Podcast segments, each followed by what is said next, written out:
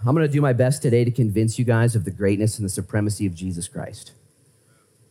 That everything you do, everything you're going through right now, everything you're about, everything you're worried about, everything you're stumbling over, everything you're struggling with right now would be brought into submission and brought into reality in the presence and the reality of Jesus Christ. That every single thing you're dealing with, and as we study this story year in and year out, man, it's the same text. You either got to preach out of Matthew, Mark, Luke, or John. That's your text right there. Last year we were out of Mark. The year before we had of John. Then we were out of Luke. Today we're going to be in Luke 23. You can turn there in your Bibles right now if you have one. We'll have the scriptures on the screen behind us as well. And as we get into Luke 23, we're going to see the historical events of the man Jesus Christ. Jesus Christ is the most important person in the entire world.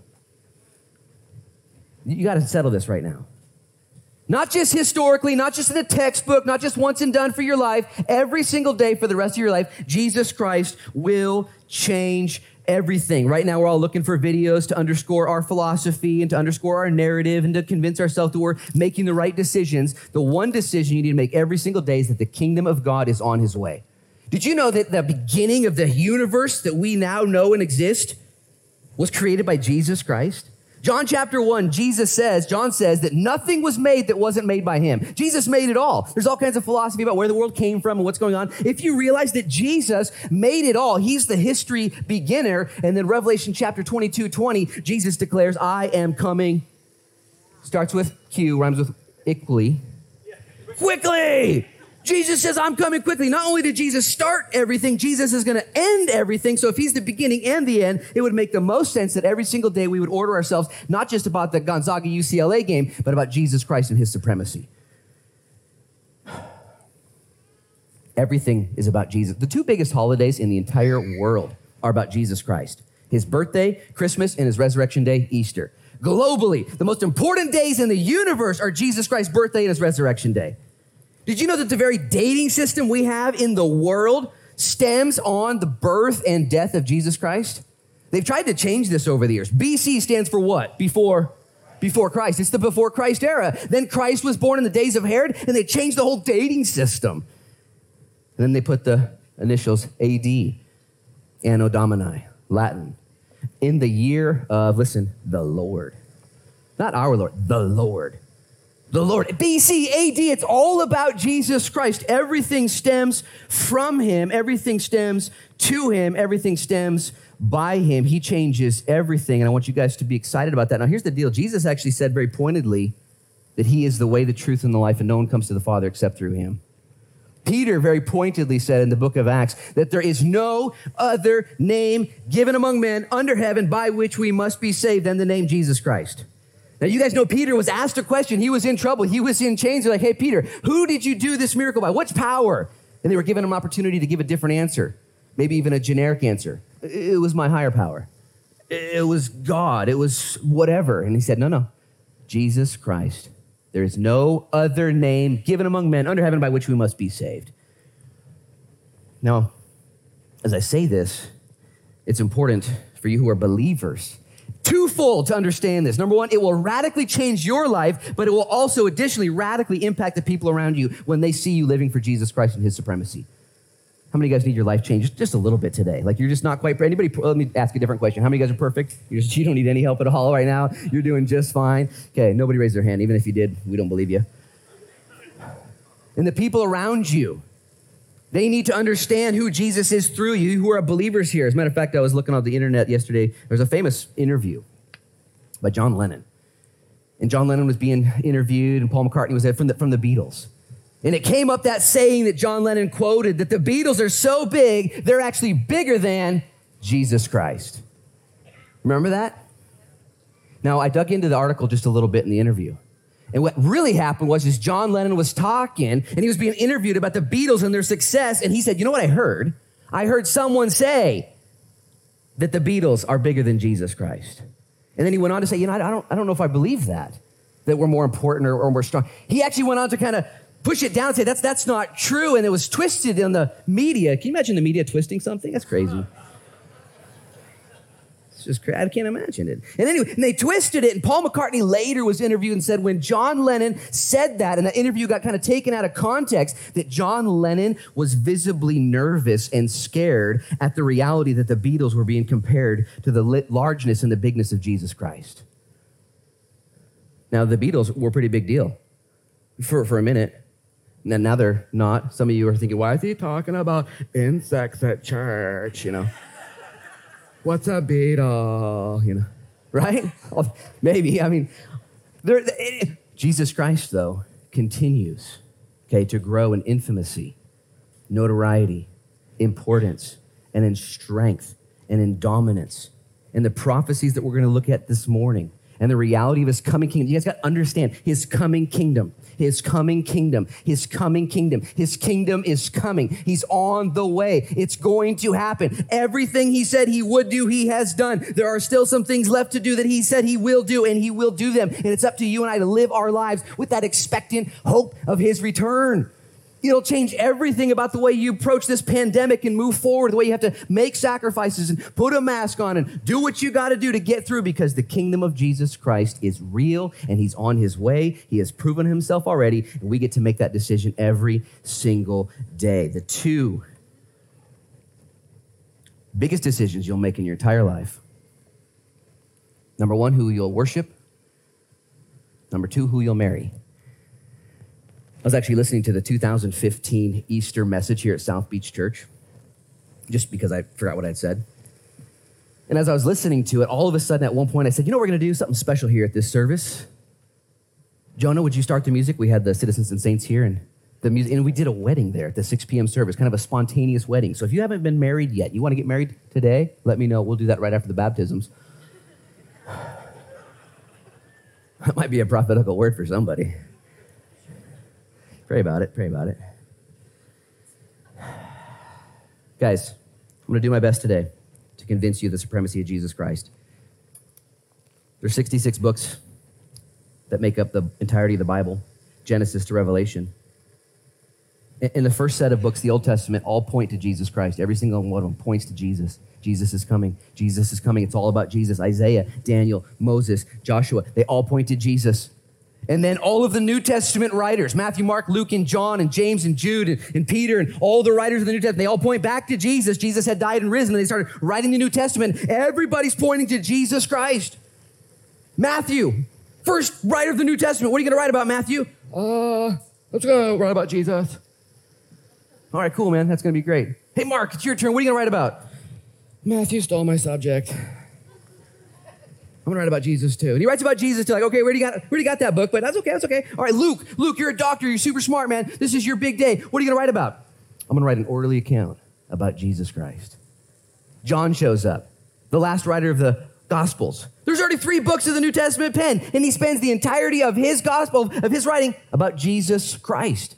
It is all about him. And then Acts and Romans and Corinthians and Galatians and Ephesians and Philemon, Philippians, all about Jesus Christ. And I want you guys, like our little Sunday school voices upstairs, are getting excited about Jesus. The platform is set, the backdrop is perfect for you and I, for the church of Jesus Christ, for believers to stand tall in the midst of chaos all around us, to have an answer, to have hope, to have a reason for the way that we live our lives. It's Jesus Christ. And I just want to challenge you before we get into a few verses here, and then I'm going to get in the water and baptize people. I'm, I'm, the only difference between you and I right now is you're sitting, I'm standing, okay? We're all in this together. Every single day I have to make a decision to focus on the kingdom of God, to his reality, and to what I'm going to do about his coming kingdom. It changes the way I husband. It changes the way I parent. It changes the way I live with my neighbors. It changes the way I live in this community. It changes everything. Jesus Christ changes everything. And we're all going to leave here today, and we have that decision to make, that opportunity to take Jesus with us and to be different men, different women in this community. And this community needs different men and women who have a different narrative, a different hope, a different heartbeat, and a different vision than what the world is producing right now. So would you bow your heads and close your eyes, and I'm going to read to us out of Luke chapter 23. Father, I thank you in Jesus' name for your word. It has been proven. Lord, I thank you for your spirit, which is here. Lord, I pray in Jesus' name now you would illuminate our hearts and minds. You would regenerate our souls. You would forgive our sins. You would order our steps, Lord, and you would knit us together. Do all these things by your word, Lord, in your spirit. We ask it, Lord, in Jesus' name. And everybody said, Amen. Amen. Go to Luke 23, verse 44. It says, Now it was about the sixth hour. This is Good Friday. And there was darkness over all the earth until the ninth hour. That's 12 p.m. to 3 p.m. Then the sun was darkened and the veil of the temple was torn in two. And when Jesus had cried out with a loud voice, he said, Father, into your hands I commit my spirit. Stop right there, eyes up here. This is recording the events of Jesus Christ and his death and his crucifixion on that Good Friday 2,000 years ago.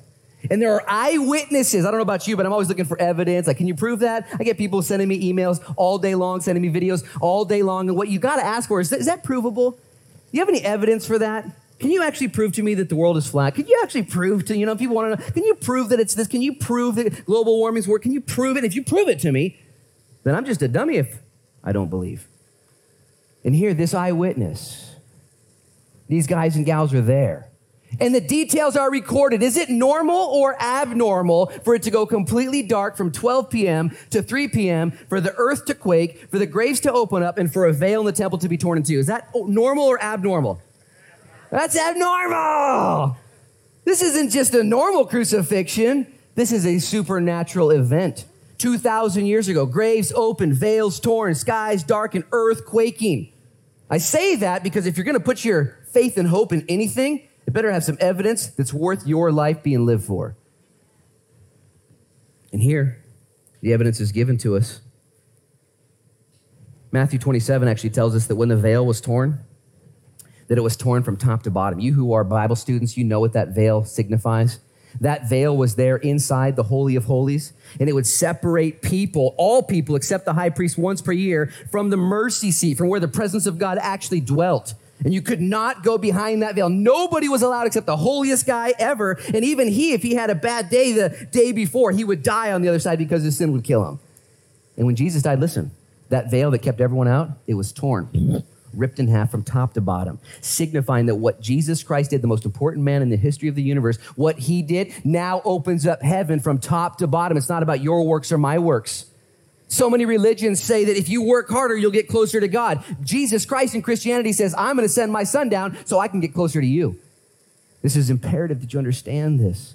Because if you've been working hard and failing, you've been working hard and stumbling, you've been working hard and coming up short, you've been working hard and blowing it, okay, join the camp. I'm the president. And the good news is, it's not about you, it's not about me, it's about Jesus Christ. And when he cried out, Father, into your hands I commit my spirit, he was quoting out of Psalm 31. Jesus is in full control. He said seven things while he was on the cross dying for your sins, dying for my sins, in full control, quoting scripture, fulfilling prophecy, Jesus fully in command. And in verse 47, it says, So when the centurion saw what had happened, he glorified God, saying, Certainly this was a righteous man. Now, this centurion's a Roman guy. He's a Roman tough guy. He's a soldier. He's been around the block, man. This is not a wuss. Okay, this is a man's man. And he's standing there watching Jesus bleed out, watching Jesus die. And Matthew 27 tells us that he didn't just say this was a righteous man. Matthew 27, this centurion says, Behold, this was the Son of God. This is him! This is him! And this centurion, we don't know his history moving forward, but we know that his statements were recorded and his life was changed. Again, there's some smart people here this morning, smart people watching at home that make smart decisions. They just prove it to me. I'm not gonna make a dumb decision. I'm not a dummy. And this guy goes on record and tells us, eyewitness. I was there. It was crazy. I'll, I'll tell you one thing that was the Son of God. That was the Son of God. I've seen a lot of people die. Nothing like this one. Sky darkening, earth quaking, veil tearing. This is a righteous man. Verse 48 and 49, it says, And the whole crowd who came together to see the sight that had been done, they beat their breasts and they returned. But all his acquaintances and the woman who followed him from Galilee, they stood at a distance watching these things. The gals are watching. Everyone's freaking out. They know this is a horrible day. They made a huge mistake. Verse 50. Now behold, there was a man named Joseph, a council member, a good and just man, and he had not consented to their decision and their deed. He was from Arimathea a city of the Jews, who himself was waiting for the kingdom of God. This man went to Pilate and he asked for the body of Jesus. Then he took it down from the tomb, and it was hewn out of rock where no one had ever been laid before. Stop right there, eyes up here. You guys know this guy, Joseph of Arimathea. It says that he's watching. He didn't vote for Jesus to die. He's on the council. He actually voted against this. He said, Why are we doing this? And he was not supporting his death. And so when Jesus finally died, he stepped forward and said, You know what? This is ridiculous. I can't believe you guys did this. I can't believe it. And he went to Pilate and he said, Hey, Pilate, can I take care of his dead body? Pilate's a Roman governor. He doesn't care about anything. And so he allows Joseph to do this. Joseph takes him down, wraps him up with Nicodemus, his buddy, and they put him in a brand new borrowed tomb, a rich man's tomb. It was Joseph's tomb. I say all that to say this. Before this event, before the death of Jesus on the cross, they didn't know he was about to rise from the dead, but before the death of Jesus Christ, the suffering and the crucifixion, Joseph of Arimathea and Nicodemus, listen, they were both secret disciples, secret saints. They were believers in the shadows, believers in the distance, believers behind the scenes, but they hadn't yet gone public. You ever done that before? You ever taken your Jesus' real sweatshirt and turned it inside out? You know what I mean? Maybe you wear a cross just as a symbol, you know. Maybe you ever tuck your cross in your shirt, just, I don't know. I'm at the party right now. I don't want anybody to think I'm a Bible thumper. You know what changed Joseph of Arimathea? Listen, you know what made him bold? You know what made him come alive? You know what made him live his faith out? Seeing Jesus suffer seeing the love of God demonstrated on a cross for him. This is why we take communion almost every single Sunday at South Beach Church. We take communion. We remember what Jesus did for us. We consider his death, his love, his service to us, and it gives you boldness then, and it gives you a reason to let your light so shine before men. Now, let me just, Bible students, pay attention, you who are out there trying to become Bible students, listen to. It says that Joseph took him down, wrapped him up, and put him in a tomb. No big deal, right? Did you know that the Bible prophesied that Jesus would be put in a borrowed tomb, a rich man's tomb? Years earlier, Zechariah told us that. Let me just piece this together. What if Joseph of Arimathea was still playing his cards close to his chest? What if Joseph of Arimathea, a good man, a righteous man, decided not to be a bold man? What if he just decided to be a baby? What if he decided to be a wuss hanging off the side saying, I, I, I do believe in Jesus, but I'm going to say it real quiet? What if he didn't do, what would have happened to Jesus' body? a Roman crucifixion on Good Friday, right before the high holy day of Passover, I don't think it would have been good. Jesus was treated as a common criminal. He wouldn't have been wrapped up and put in a rich man's borrowed tomb. I say that to say this God has good works that only you can do, that have been preordained for you to walk in. And if you and I decide not to fly the flag of our faith at the top of the pole, if we miss those opportunities, what does that mean for what God has declared to do with our lives? Had Joseph just not been there, don't take this haphazardly. As a matter of fact, here's 28 different prophecies were fulfilled just in this day alone. I'm going to rip through these quickly, and no, you can't have this copy when I'm done. I need it for the next two services. Number one, the serpent would be bruised by the seed of the woman. Number two, Messiah would be cut off, but not for himself. Daniel told us that. The betrayal of Jesus by Judas was foretold uh, by David. Jesus Christ would be forsaken by his disciples. That was prophesied by Zechariah. The price of his betrayal was also foretold by Zechariah. Zechariah also foretold what would be done on the betray- with the betrayal money. Isaiah prophesied that Jesus Christ would be sacrificed as the Passover lamb of God. Isaiah prophesied the scourging and mocking that he would suffer. Both Isaiah and David prophesied that Jesus' body would be mutilated.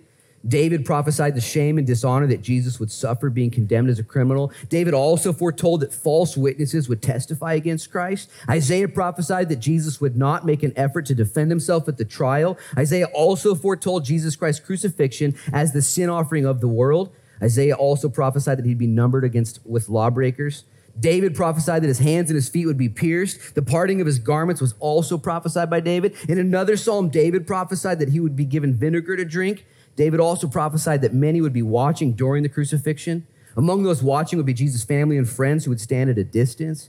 Some of his observers would shake their heads at him. That was prophesied. Even the words of his reproachers were prophesied by David. David prophesied the thoughts of Jesus at the height of his suffering. David prophesied that Jesus would commit his spirit to God. He also prophesied Jesus' last words It is finished in one of the Psalms. No bone of the Passover lamb was to be broken. That was prophesied. Jesus' bones were intact. His burial in the tomb of a rich man was foretold by Isaiah, not Zechariah. Let me just tell you what prophecy is about. Prophecies glorify God and show that He's in control. Prophecies guide our steps in telling us what to do.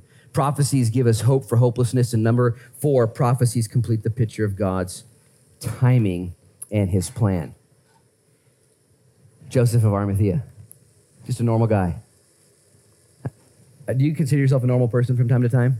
Man, I'm so normal. I'm like actually subnormal. You know what I mean? Like there's nothing special going on. You're just a normal guy. And yet God has preordained for you and I to walk by faith to do the things that He's called us to do. Let's keep reading the story.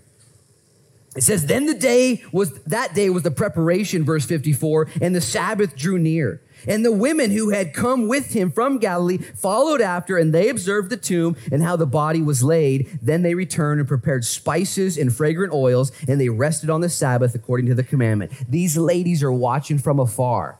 Ladies didn't have a lot of value in that culture. They didn't have a lot of rights. They didn't have a lot of authority, so they'd have to play behind the scenes. And they're watching where Joseph put Jesus, and they're watching how it all went down. They're also watching the clock. Notice the timing of it.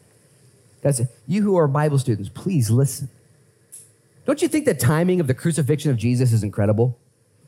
It was right during the Passover celebration, one of the highest holy days of the Jewish people, where they would celebrate the deliverance from Egypt. And yet, when Jesus died, it was just hours before sundown. And as soon as sundown Friday night hit, boom, the Sabbath became a reality. And on the Sabbath, what did they have to do? Starts with R, rhymes with est. Rest. Thank you. They had to rest. They couldn't do anything else. Now, the Sabbath is not a bummer, it's a blessing. The Sabbath was intended to be an opportunity for them to sit with each other, hang out, do nothing, and just enjoy the fruits of their labor. Do nothing. The Sabbath was not a burden, it was a blessing. And yet, listen to the timing here. Jesus dies, he's buried, and immediately it's, oh, we can't do anything now. We have to rest. How many of you guys hate resting? How many of you guys hate naps? kids, all the kids, oh, I hate them. You know, once you become old like me, naps are amazing. They're like the best thing you can do in life because it's like you're dead. It's awesome, you know. Am I right or am I right, man? You're, you just nap, rest. It's the best. And listen, Jesus, on purpose, the timing is amazing. He dies. It is finished. Oh, we only have a couple hours before we have to what? Rest. Here's the application, Christian. How many of you guys right now aren't resting in your spirits? There's no joy. There's no peace. There's only strife. There's only fear. There's only anger, chaos, and rage, and mad about everything, and upset, and distraught. It's the exact opposite of what Jesus came to do and accomplish. He died so you and I could rest, so we could have total peace in everything we're going through right now. The timing was on purpose.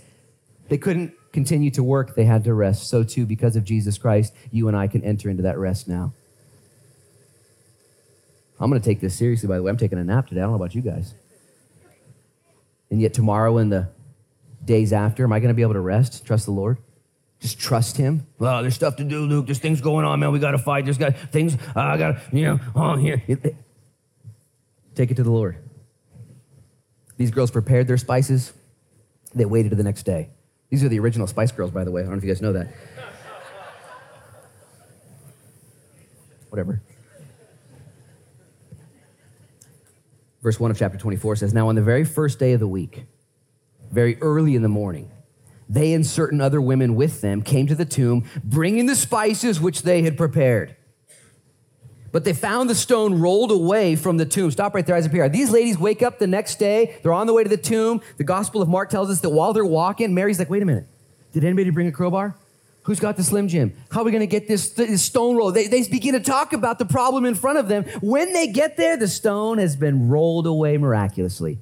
Not so Jesus could get out. You guys know that, right? The stone was rolled away so they could get in. When you begin to walk forward in the things of God, He will remove the obstacles that keep you out of interacting with Him and walking in fellowship with Him. Listen, when you begin to walk with the Lord. What if they would have stayed home that Sunday morning? Like the dudes. You know who didn't go to the tomb early that morning? The dudes. You know who wasn't getting up early to seek the Lord? The dudes. The guys were hanging back. And yet, the gals, the, the wives, the moms, they were the first ones. Did you know that the moms, the wives, the gals, they were the last ones at the cross and the first ones at the tomb? It's pretty rad. Now, that doesn't mean it has to be gender specific for us today. Anybody can do that. The last person at the cross will be the first person at the tomb. How do we go to the cross? Communion, meditation, considering what Jesus did for us. When you spend time with Jesus and handle the bread and you handle the cup and you realize what he's done for you, when the next morning rises up, you know what you're going to want to do? Get in the book. You're going to want to get in his presence. You're going to want to seek him. And let me just give you a little tip out there. If you don't want to seek the Lord right now, you don't want to live for him, you don't want to read the Bible, you don't want to go to church, you don't want to worship, you don't want to, you're just not concerned. You don't even know why. You're not a bad person. You're not a bad person, but you're not concerned with the things of God. They don't draw you early on the very first day of the week, I guarantee you it's directly associated with your understanding of Jesus' death and suffering for you. He died for you, He bled for you. His eye was pierced open through blood and bruising to look upon you and to take your sins upon his body. And when you understand that, you will gladly put your phone away and grab your Bible out and you will seek him, whether it be a Sunday, Monday, Tuesday, Wednesday, Thursday, Friday, Saturday, early. And can I just exhort you and encourage you? Seek the Lord early early, early in everything, early in your marriage, early in your fight, early in your job, early in your sickness, early in your battle. Seek the Lord. These girls did that, and what I would summarize this as objectively, you know what they did? They did the next right thing. Oftentimes, I get people in my office that are going through traumatic situations, real big setbacks, huge life failures. Things have ended divorce, disease, death. Now, what do I do, Pastor Luke? And I usually summarize it this way just do the next right thing. Just do the next right thing. And then what? Well, then just do the next right thing after that. Just do the next right. We get so big and what's this? Do the next right thing. And if you do do the next right thing, guess what God will do? He'll do what you can't do. He'll remove the stone. Not only was the stone removed, but read with me, we got to get to the end here so we can baptize some people. And it says in verse 3 Then they went in and they did not find the body of the Lord Jesus. Oh, they walk in, the stone's gone. Hey, cool, the stone's gone. Let's go embalm Jesus the rest of the way. They go in and Jesus is gone. verse 4. And it happened as they were greatly perplexed about this, that behold, two men stood by them in shining garments. And then, as they were afraid and bowed their faces to the earth, they said to them, These angels, these two guys, why do you seek the living among the dead? Stop right there, up here, some observations. These girls do the next right thing. The stone is rolled away, the barrier that's keeping them back. Maybe you have a barrier in your life right now. I just can't seem to break through. I just can't seem to break through. Do the next right thing and get excited about it. What is it? Maybe it's breaking up with that person. Maybe it's marrying that person.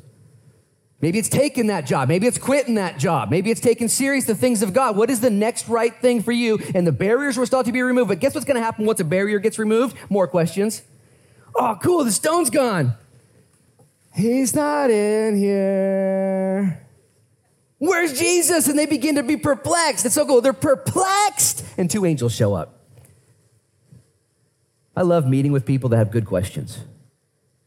You know who makes the best students? It's people who want to learn. You ever tried to teach somebody that doesn't want to learn? good luck. But if a student, somebody wants to know how to do something, hey, what's going on? What's going on here? They're open and prime for the truth. These ladies are perplexed. They're looking around, and then the angels show up with illumination. I'll just make it simply that when you obey light, light will be given that when you ask questions, God will give you answers. If you seek him, you will find him. If you knock, it'll be opened. If you ask, you will receive. These angels show up and they begin to be kind of snarky. I like these angels, man. Anytime you read the Bible and you see some sarcasm, it just makes me so happy. These, I don't know how you read the Bible, but you got to look for the sarcasm, man. It's fun. These angels show up and they say, Why are you looking for the living among the dead? It's like they're confused. Did you know that the Bible actually says angels are tripping out about you and me? They're looking at your life and they're just shaking their head constantly, like, what are these guys? What is this guy doing? Have you seen this? This guy is a, are you kidding me? And everyone's, the angels are peering into the things. And here they show up and they're just going to ask Mary and the gal some questions. Why are you guys here?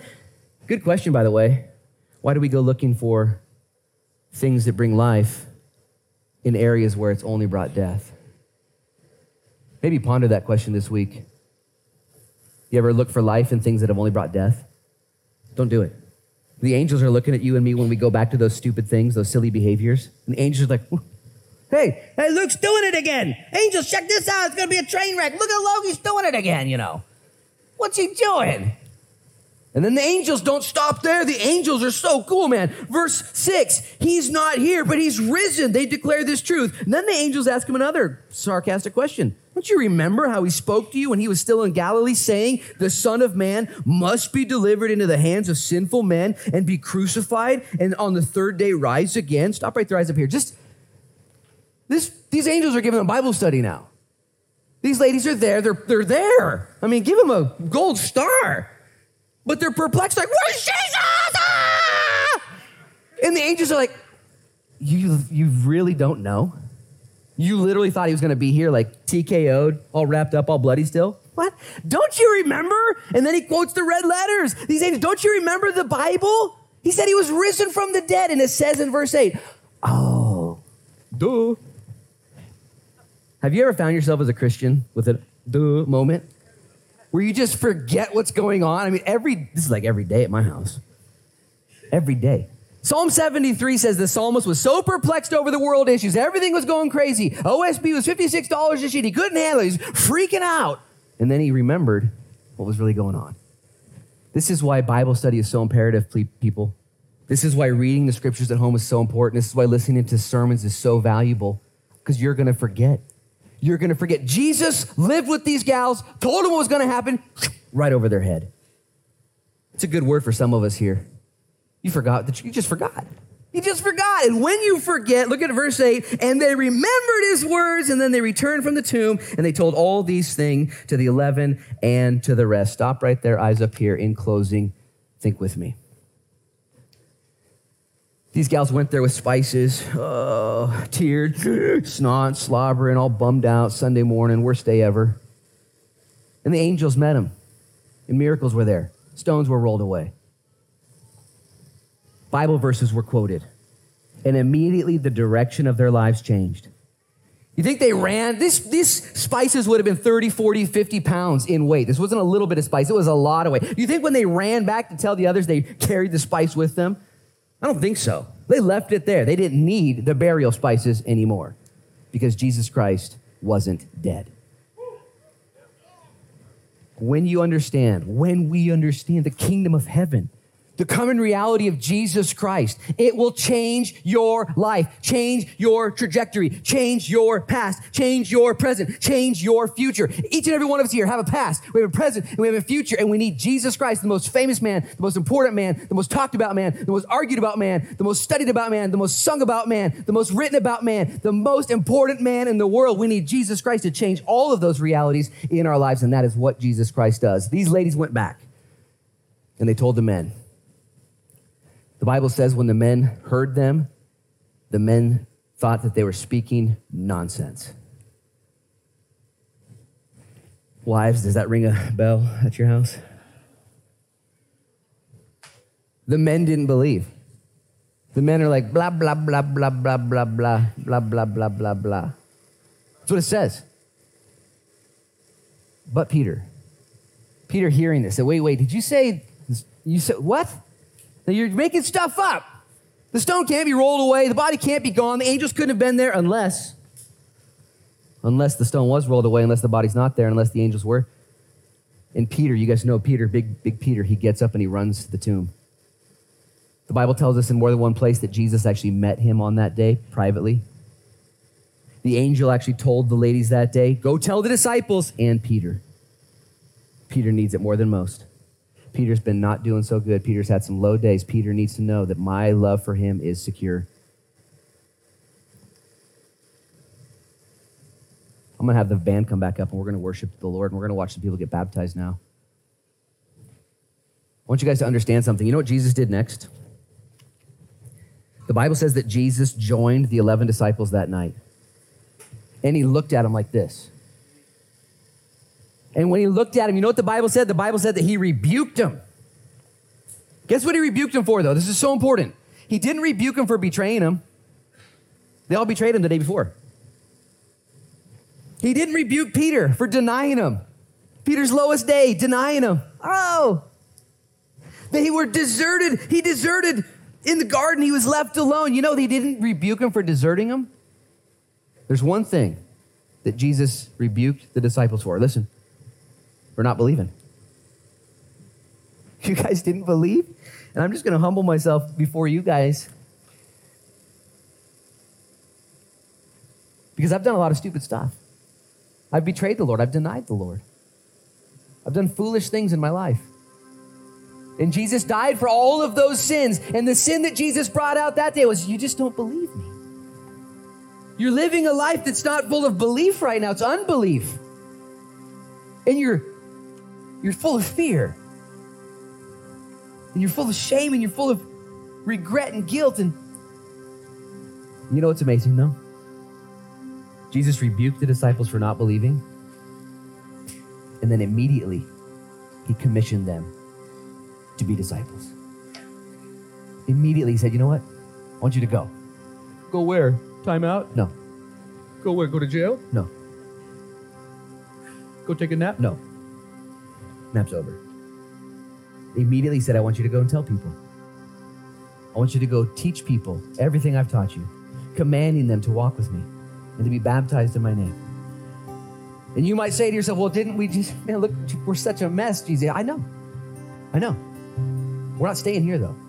We're moving on. The good news of Jesus Christ changes everything.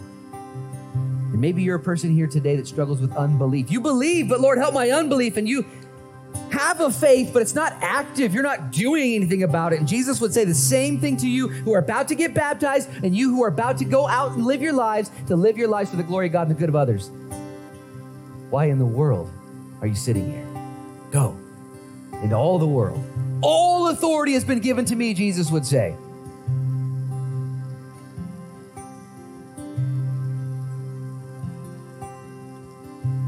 Behold, I'm coming quickly. Wouldn't it be rad if the Lord came back today? I mean, anybody, anybody okay with that? Anytime in 2021, anytime, like, dude, it's time. And here's what we're going to do now we're going to baptize people in the name of the Father, in the name of the Son, in the name of the Holy Spirit. We've got some plastic up here. I'm going to put you down real gentle and bring you back up. And I'm not going to try and splash everywhere. I'm going to put my mask on just so we can stay safe.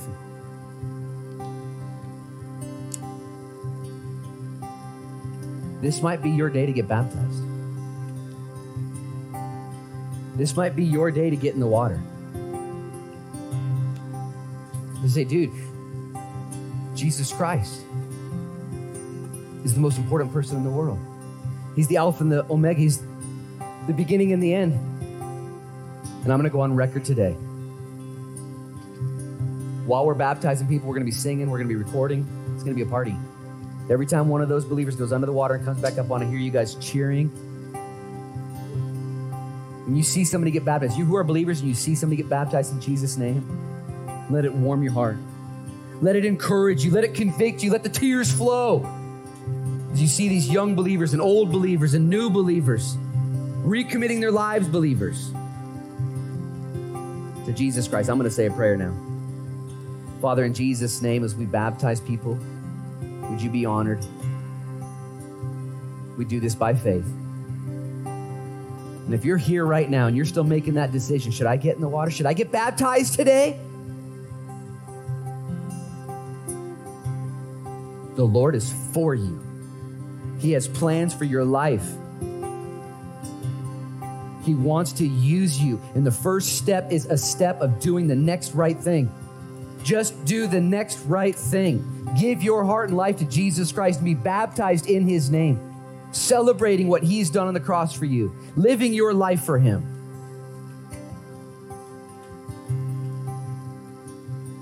Lord, for us who have already been baptized or won't get baptized today, would you anoint us to live our lives for your glory and for others' good? Would you make this Easter, Lord, a turning point? A time, Lord, where we look to you, the author and finisher of our faith. We pray all these prayers in Jesus' name. And everybody said,